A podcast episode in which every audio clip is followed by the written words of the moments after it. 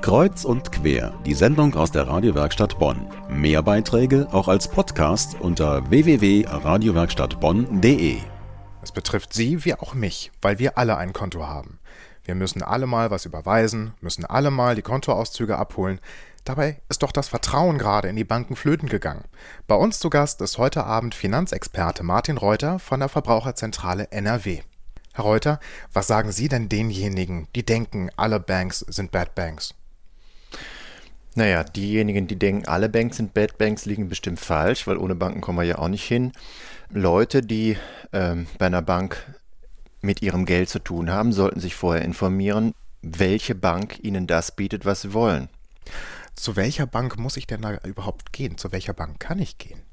Sie können grundsätzlich zu allen Banken gehen. Alle bieten ja ein Girokonto an, klar. Nur ich sollte mich über die Kosten informieren. Man sollte aber sich auch klar werden, ja, wie will ich das Konto zum Beispiel führen? Will ich es online machen? Will ich eine Filiale haben? Will ich an vielen Stellen Geld abheben können, kostenlos und so weiter?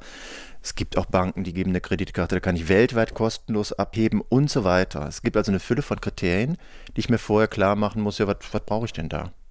Wenn ich zur Bank gehe, woher nehme ich denn da die Informationen? Zum Beispiel von Stiftung Warentest.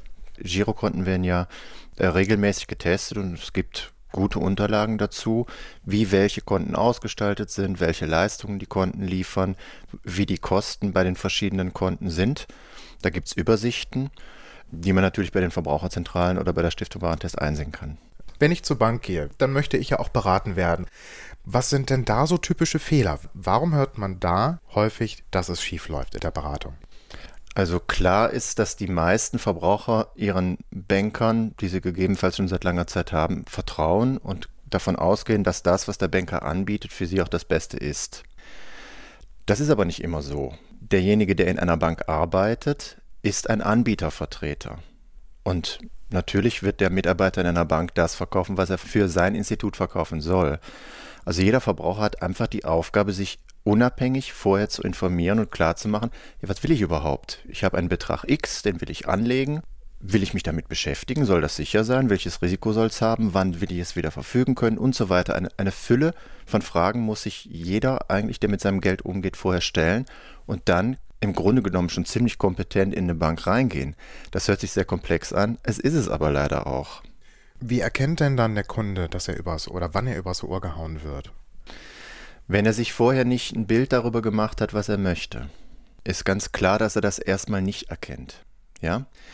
Es ist deutlich, dass Banker natürlich Produkte verkaufen müssen, an denen Geld verdient wird. Und wir sehen regelmäßig sehr häufig, das ist bestimmt nicht immer so, aber regelmäßig sehr häufig, dass insbesondere die Produkte, die viel Provision bringen, auch gerne verkauft werden. Das sind gemanagte Fonds, geschlossene Fonds, Lebensversicherung, Zertifikate. Die Leute kommen zu mir, und wissen überhaupt nicht, was sie haben. Das heißt, sie haben Dinge gekauft, wo sie gar nicht wussten, was ist das denn überhaupt? Und ich habe dann den Job, das zu erklären als Verbraucherschützer. Ich verkaufe ja nichts. Und dann merke ich immer, mein Gott, wenn die Leute vielleicht vorher gekommen wären oder sich vorher überlegt hätten, was will ich denn überhaupt, hätten sie das nicht abgeschlossen. Und der beste Tipp in der Hinsicht, dass man eben nicht auf die Nase fällt, dass man nur das abschließt, was man wirklich komplett verstanden hat, wo man sich vom Bauch her gut fühlt und nicht wie ganz viele Verbraucher, die zu mir kommen, das ist nun mal so, die sagen, ich habe das gar nicht verstanden, was ich da gekauft habe. Ich habe das jetzt schon, können Sie mir das mal erklären? Und dann ist natürlich das Kind schon meistens in den Brunnen gefallen.